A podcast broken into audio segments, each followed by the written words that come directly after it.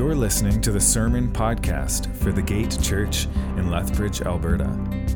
For more information, to contact us, or to support this ministry, please visit thegate.org.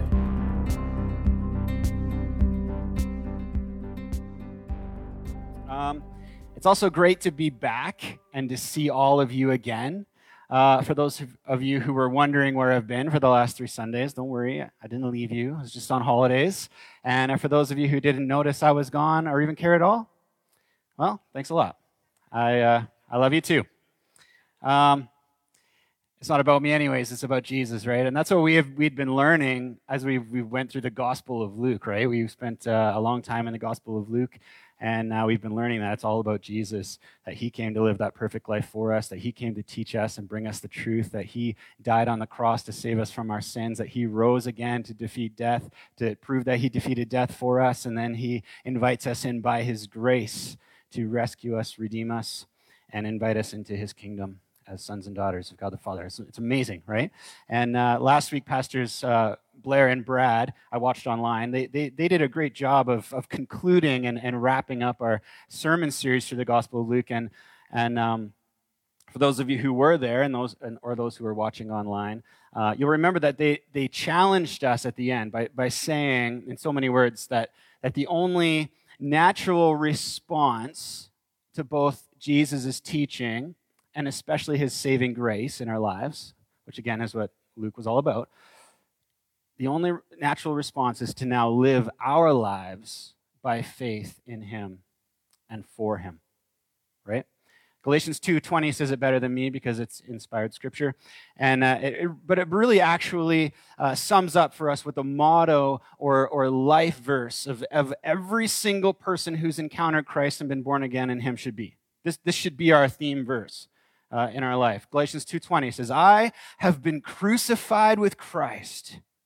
It is no longer I who live, but Christ who lives in me.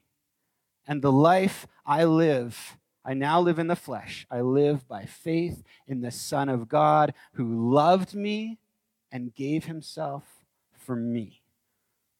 Why don't, why don't we just read that together? Does that sound good? Let's, let's read it together. I have been crucified with Christ. It is no longer I who live, but Christ who lives in me. And the life I now live in the flesh, I live by faith in the Son of God who loved me and gave himself for me. How wonderful is that? Romans uh, 1 16 to 17 also puts it powerfully for us when it says, For I am not ashamed of the gospel, for it is the power of God for salvation to everyone who believes, to the Jew first and also to the Greek. For in it the righteousness of God is revealed from faith for faith. Right? From faith for faith. For as it is written, the righteous shall live by faith. That's our response. So, living by faith is not an optional choice for anyone who believes, but rather we, we've been saved by grace through faith so that we can live by it. It gives us a new identity, a new purpose, an outlook in life, a new way of viewing every aspect of life. Just as Hebrews 3:14 states for us as well. It says for we have come to share in Christ if indeed we hold our original confidence firm to the end. That's that's all of life, right? So again, our faith doesn't just save us, it carries implications for us for the rest of our lives to the end. And this is exactly what Jesus will be looking for when he comes again. Right? When he comes again in victory and in glory to take his bride with him into the new heaven, new earth, right? When he comes again, this is what he's going to be looking for. Luke 18, verse 8. Nevertheless, when the Son of Man comes, will he find faith on earth.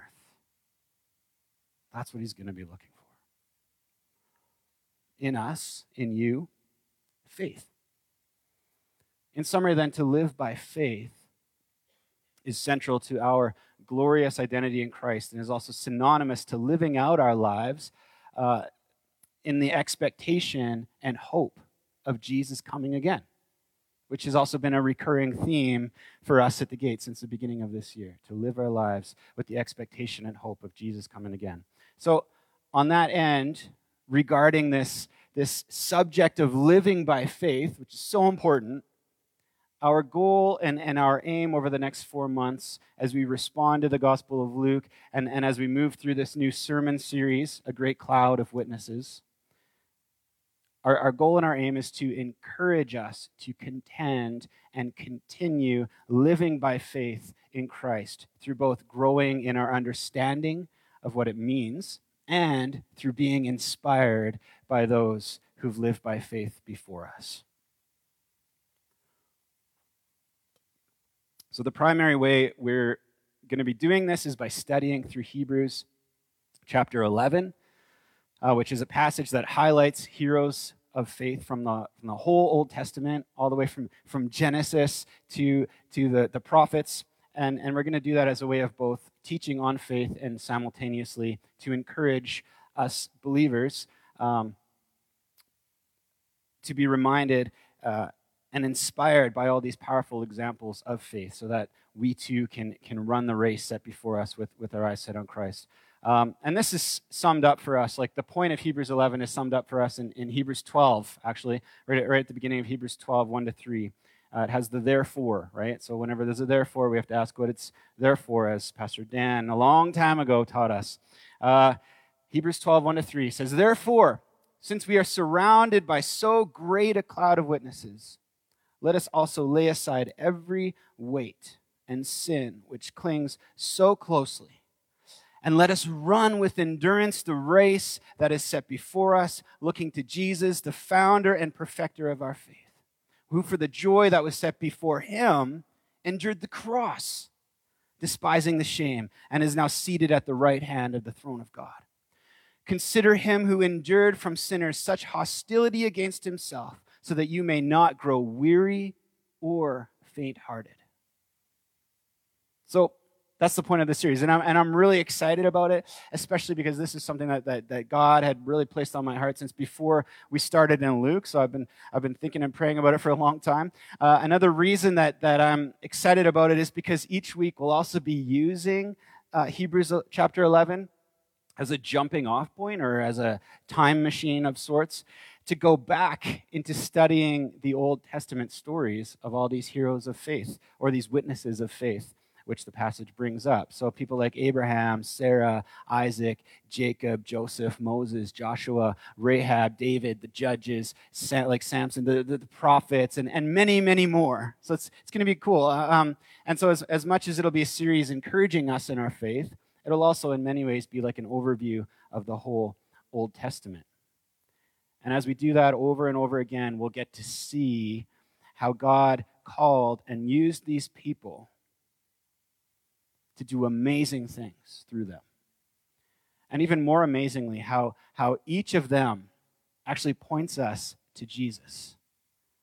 How he's better than all of them as the Son of God, as the author and perfecter of our faith, and as the fulfillment of all the promises of God that they were hoping and believing for. So it's going to be good. Are you guys excited?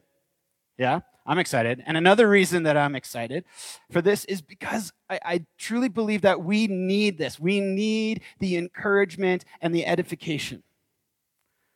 In fact, in fact, the reason uh, Hebrews chapter 11 exists is because, again, it was meant to, to bolster and inspire the original readers in, in their faith at, at a time when they were being pressured and tempted to walk away from it and return to their old ways, to their, their old, the Old Testament law, to, Moses, to, to the law of Moses.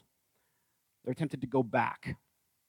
And while their circumstances or temptations might be slightly different than ours, the truth is that, that regardless, we as Christians today are also living in a society and culture which is often no longer particularly friendly to people of faith.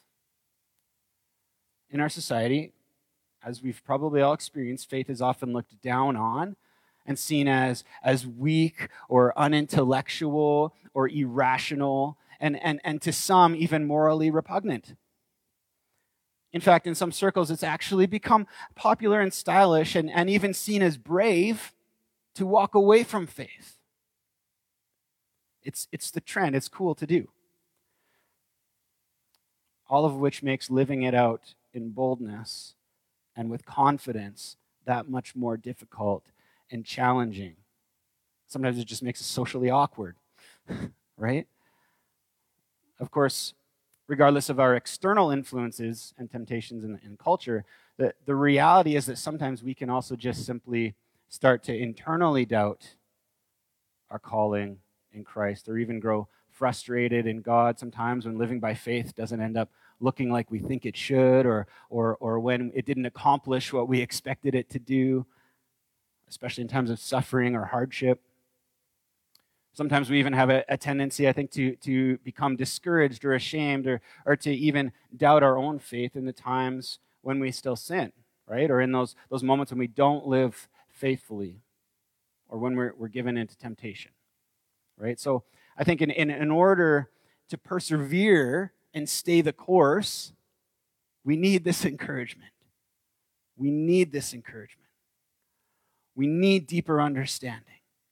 As we live in this society, as, as, we, as we face times of tribulation, as we come up against our own personal temptations and doubts, when we, when we do mess up, and especially as, as God calls us to do and say things which are impossible in our own strength and sometimes seem like they're beyond logical reason, we need to be reminded of the power of faith. We need to be reminded again and again that placing our hope and trust in God and in His promises through the precious name of Jesus Christ is the one thing that is certain and the one thing that will never fail us or lead us wrong.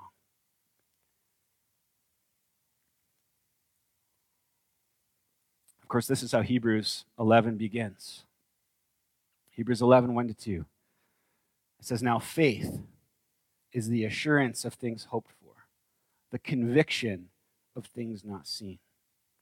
For by it the people of old received the commendation.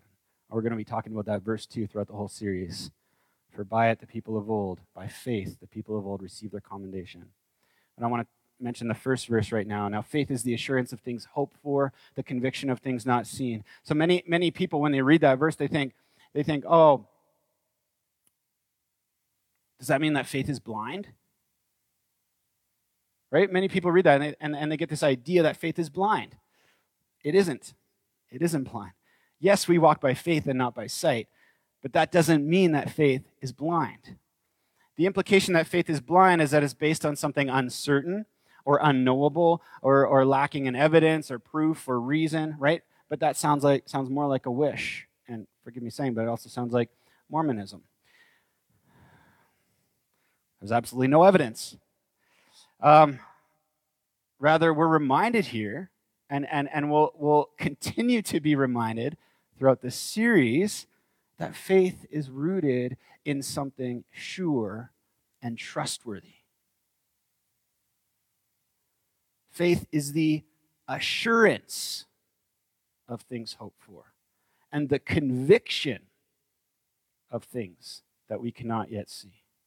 For how could we ever walk in faith, especially with boldness and joy, if we're not sure or confident about what we're living and hoping for? Like, we can't see the thing we hope for, because how can we hope for something if we, if we can see it, right? That's what it says in Scripture. But we don't hope for something that is uncertain. Um, I'm, I'm, reading a, a, book right now called Man's Search for Meaning. How many of you have heard of that by Viktor Frankl?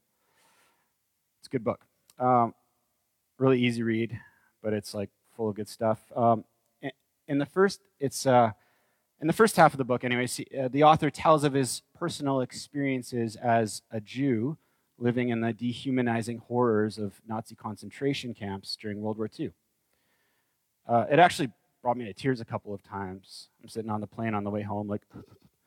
Uh, but anyways, as a as a as a psychologist by trade, he couldn't he couldn't help but use this opportunity, I guess, uh, quote unquote opportunity, to, to look for the difference between those who managed to hold on to their humanity and those who just simply gave up. The difference he found out was hope. It was hope, and, and it was hope because it gave them purpose,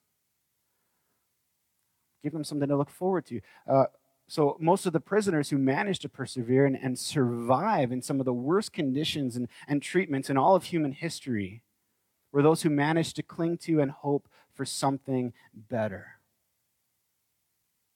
They'd cling to the hope or the possibility of things like seeing their spouse again, or finishing a book or a project that they'd begun before all that started, or seeing their children again, and you know, or something like that. They'd hope in something like that, and they'd have that in their mind as they dug trenches or slugged through the snow without shoes or whatever it is they were doing. Hope is what gave them the ability to persevere.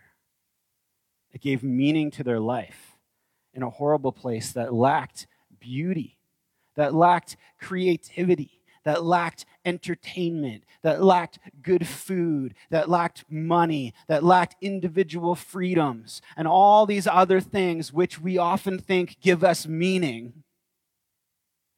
No, all they needed was hope. Though the problem, though, he wrote, was when some of them were finally liberated from these camps at the end of the war, only to find out that the thing or that person or that possibility that they'd placed their hope in, that, that thing that got them through the, the Nazi concentration camps, that thing was when the problem is when that, that thing was sadly no longer available or alive anymore. At which point, Frankl writes, they'd experience an emotional suffering and hopelessness of a sort that was far worse than, than any they'd thought was possible or experienced in the camps. So, what we can learn here is that hope is absolutely necessary for perseverance, and it gives life purpose and meaning. But yet, at the same time, we need to be sure that our hope is placed on something certain and trustworthy or else it'll all eventually fall apart on us in the end. Which is why it's so important for us to know that the faith which we've been saved and called into through Jesus Christ is one of certainty. A certainty which, which also isn't based on the size of our faith, thank God, but on the object of our faith. Our faith is assured because it's rooted in, and placed on God the Father and the person of Jesus Christ, and it's sealed in us by the Spirit, and He alone is perfectly faithful and trustworthy. And He's proven that over and over again, as we'll see throughout this series. But, but for, an, for an example of what I mean here, um, a, a, couple of months ago, my, my, my in laws, Audrey's parents, they surprised us all with, with, with a promise that they would take our family on a vacation to Florida. Yes. And I believed them.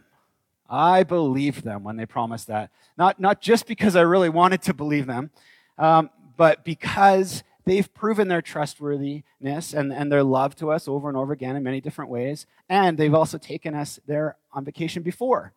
And, and so while I had yet to see and, and actually experience this vacation, which I was now hoping for and longing for, that is, it was yet unseen, right? I was still confident that they would follow through on their promise because, again, they've proven time and time again that it's who they are. And then, in response to my trust and confidence to their promise, I started to plan and save my money and prepare for it. And now, well, it's come and gone, and I'm back home.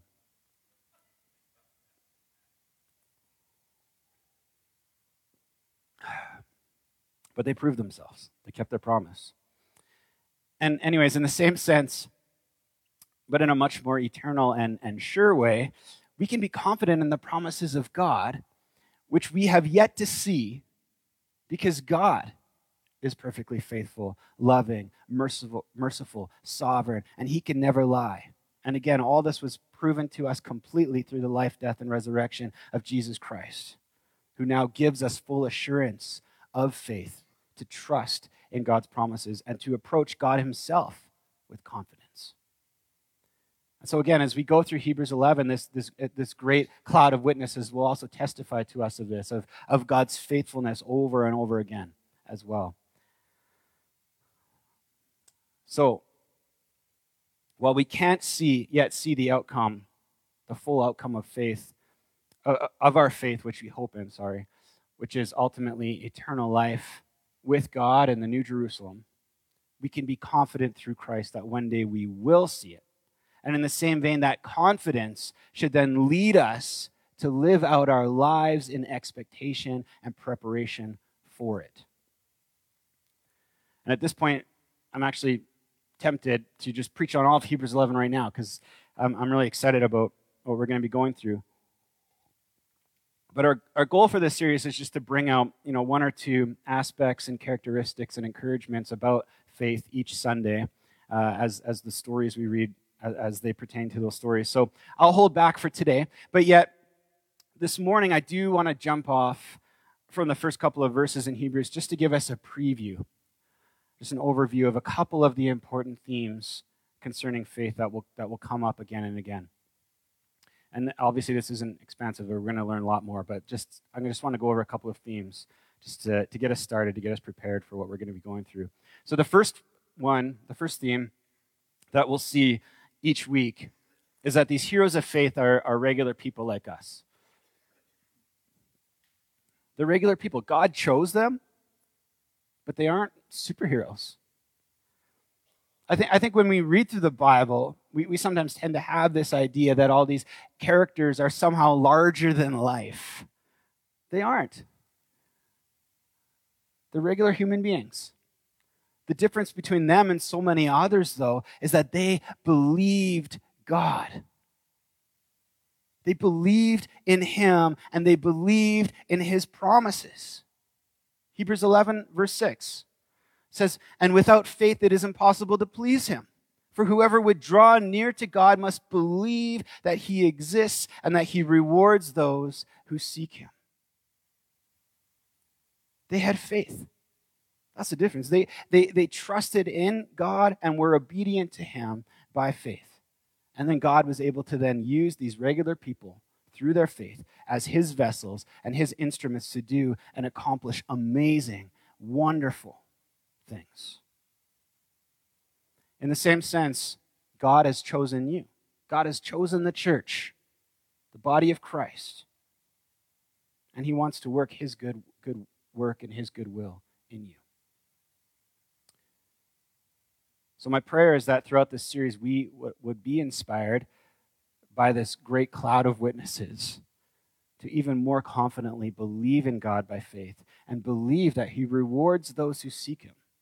That is, he keeps his promises to us so that he can do amazing things through us.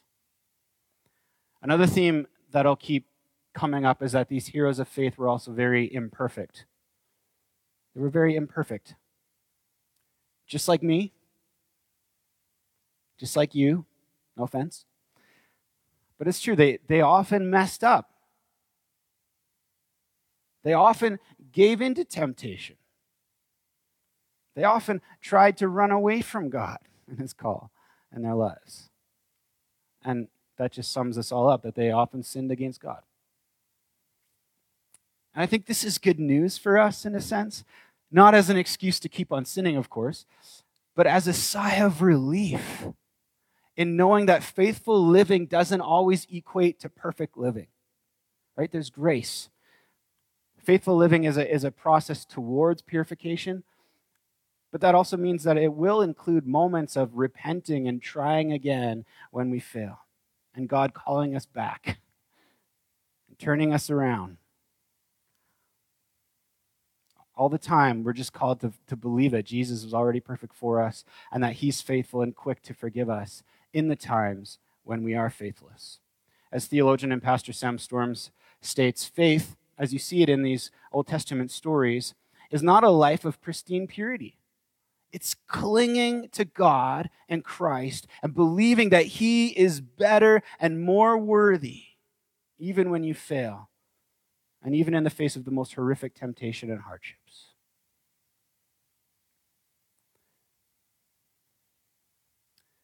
All right, another noteworthy, noteworthy theme that'll come up is that most of these witnesses and, and heroes of faith never got to see the full fulfillment of God's promises to them.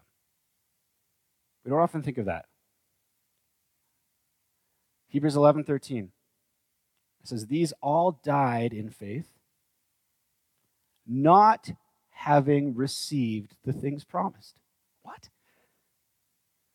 But having seen them and greeted them from afar, and having acknowledged that they were strangers and exiles on the earth. So they never got to see the full fulfillment of God's promises before they died. For example, Daniel, we went, we went through Daniel a couple years ago. Daniel never got to return to Judea after his time of devoted and faithful living in Babylon, did he? And of course, while Moses got to see the, the promised land from a distance, from across the Jordan, he never actually got to enter into it.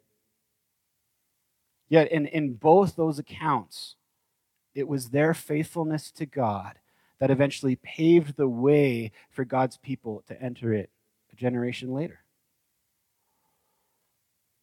Though I should point out that God still didn't forget Daniel or Moses or, or any of them, because ultimately we also know that they'll yet live in the new Jerusalem, and that's where they'll see God's promise to them in full. Hebrews 11, 14 to 16 reminds us of, of this. For people who speak thus, make it clear that they are seeking a homeland, right? God's promise to them, that homeland. But if they had been thinking of that land from which they had gone out, they would have had opportunity to return. But as it is, they desire a better country that is a heavenly one. Therefore, God is not ashamed to be called their God, for he has prepared for them a city. So God did not forget them. God's not like, yeah, I lied to you guys. No, he didn't. Absolutely not. He's not ashamed to be called their God because he has prepared for them a city, an eternal one. Anyways, the, for us today, I think that the fact that they never got to experience the promises they hoped in on this side of heaven is a reminder that, first of all, sometimes we won't experience the fullness of God's promise to us in this life either, but in the next. But it's still worth it. Actually, it's, it's even more worth it if we truly understand what's going on here. We're exiles on this earth. This, this, isn't, this isn't our home. This isn't where the promise comes in full. It comes when Jesus comes again. And that's what we hope for ultimately. But secondly, this teaches us that our faithfulness to God isn't just for our own selfish benefit or personal reward, but is often meant to pave the way and be a benefit to others, including those around us and the generations which come after us. Which means that if God's called me to do something like, let's say, like faithfully just pray for revival every day so that the next generation can experience that revival after I'm dead and gone, then so be it. That's worth it. Historically, we can actually, we can actually see that this is often the case, that powerful moves of God have broken out only after that foundation for it was placed by previous faithful generations. So it's not just, it's not always just about us. It's not always just about me or you. It's about the kingdom of God which also points us to another theme which we'll find in Hebrews 11. And it's that faithful living isn't, isn't always measured by the earthly outcome or the, the, the earthly result of what he's called us to do. That is, on our, our definition of success and failure, which we often think it is, right? We think, oh, God's called me to, to start a business, and then two years the business fails and it's shutting down. It's like, well, I, maybe I wasn't faithful enough, blah, blah, blah. No, if God called you to start that, He was just testing your faith, right? It wasn't about the business being successful or not. It's about your faith. It's about you growing in faith, right? So it's simply measured by whether we're doing what God has called us to do or not do. We shouldn't compare with one another and be like, well, they're living by faith and all this cool stuff's happening to them, and I'm living by faith, but, but you know, I'm, I'm I can't pay my rent this month. What's going on? Right? We don't compare. One person's faithful living might lead to hundreds of people being saved through their ministry, while another's faithful living might lead to one salvation. Both are deemed successful in God's eyes because both lived faithfully. We're just called to do what God's asked us to do according to the grace we've been given, right? And, and we'll also find in Hebrews 11 that for some, living faithfully led to abundance. Right? Joseph next, sitting next to Pharaoh. But for others, it led to persecution and the sword. Sometimes living faithfully led, led, led some, to, again, to those high positions of influence, while it brought others to their knees in prisons or in a pit of lions. All were faithful, all were counted as righteous, and God commended each one. Sam Storms again writes, our faith does not decide ultimately of whether we're going to prosper or suffer. Faith is just clinging to Christ, regardless of what we endure, and saying, He's better. So hopefully that'll be an encouragement for us. And finally, another theme about faith that'll come up is that each story of faith is different. Each story of faith is different. No one story is the same. And, th- and this is important for us to remember. I think a lot of the time we, we read through the Old Testament and, and we see these promises of God to these individuals and we think, yeah, I'm gonna I'm just gonna receive that promise. Like that's not really how it works, right? Um, your story is not to build an ark or, or, or lead people out of Egyptian slavery or, or, or to jump in a pit of lions. Guaranteed, if you do that, you will get eaten. Right? If, if you do that on your own volition.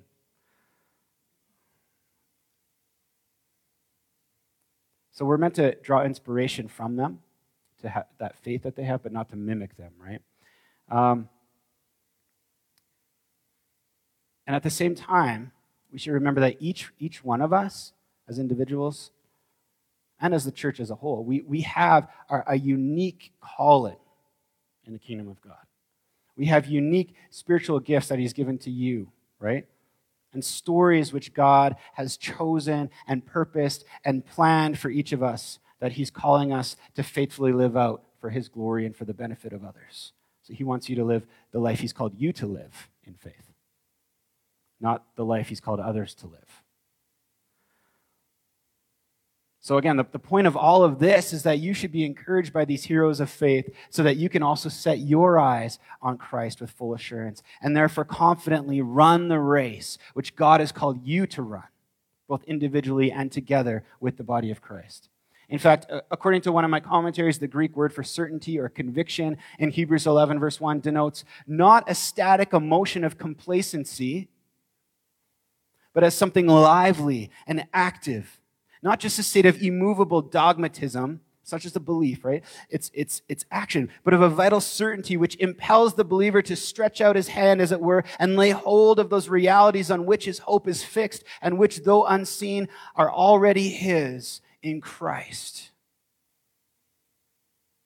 So let's grab onto that hope and run towards it in faith. So, as we conclude this morning and as we, as we step into this new series together, allow me to just to again read Hebrews 12, 1 to 3 as our concluding verse this morning. Therefore, since we are surrounded by so great a cloud of witnesses, let us also lay aside every weight and sin which clings so closely, and let us run with endurance the race that is set before us, looking to Jesus, the founder and perfecter of our faith who for the joy that was set before him endured the cross, despising the shame, and is seated at the right hand of the throne of God.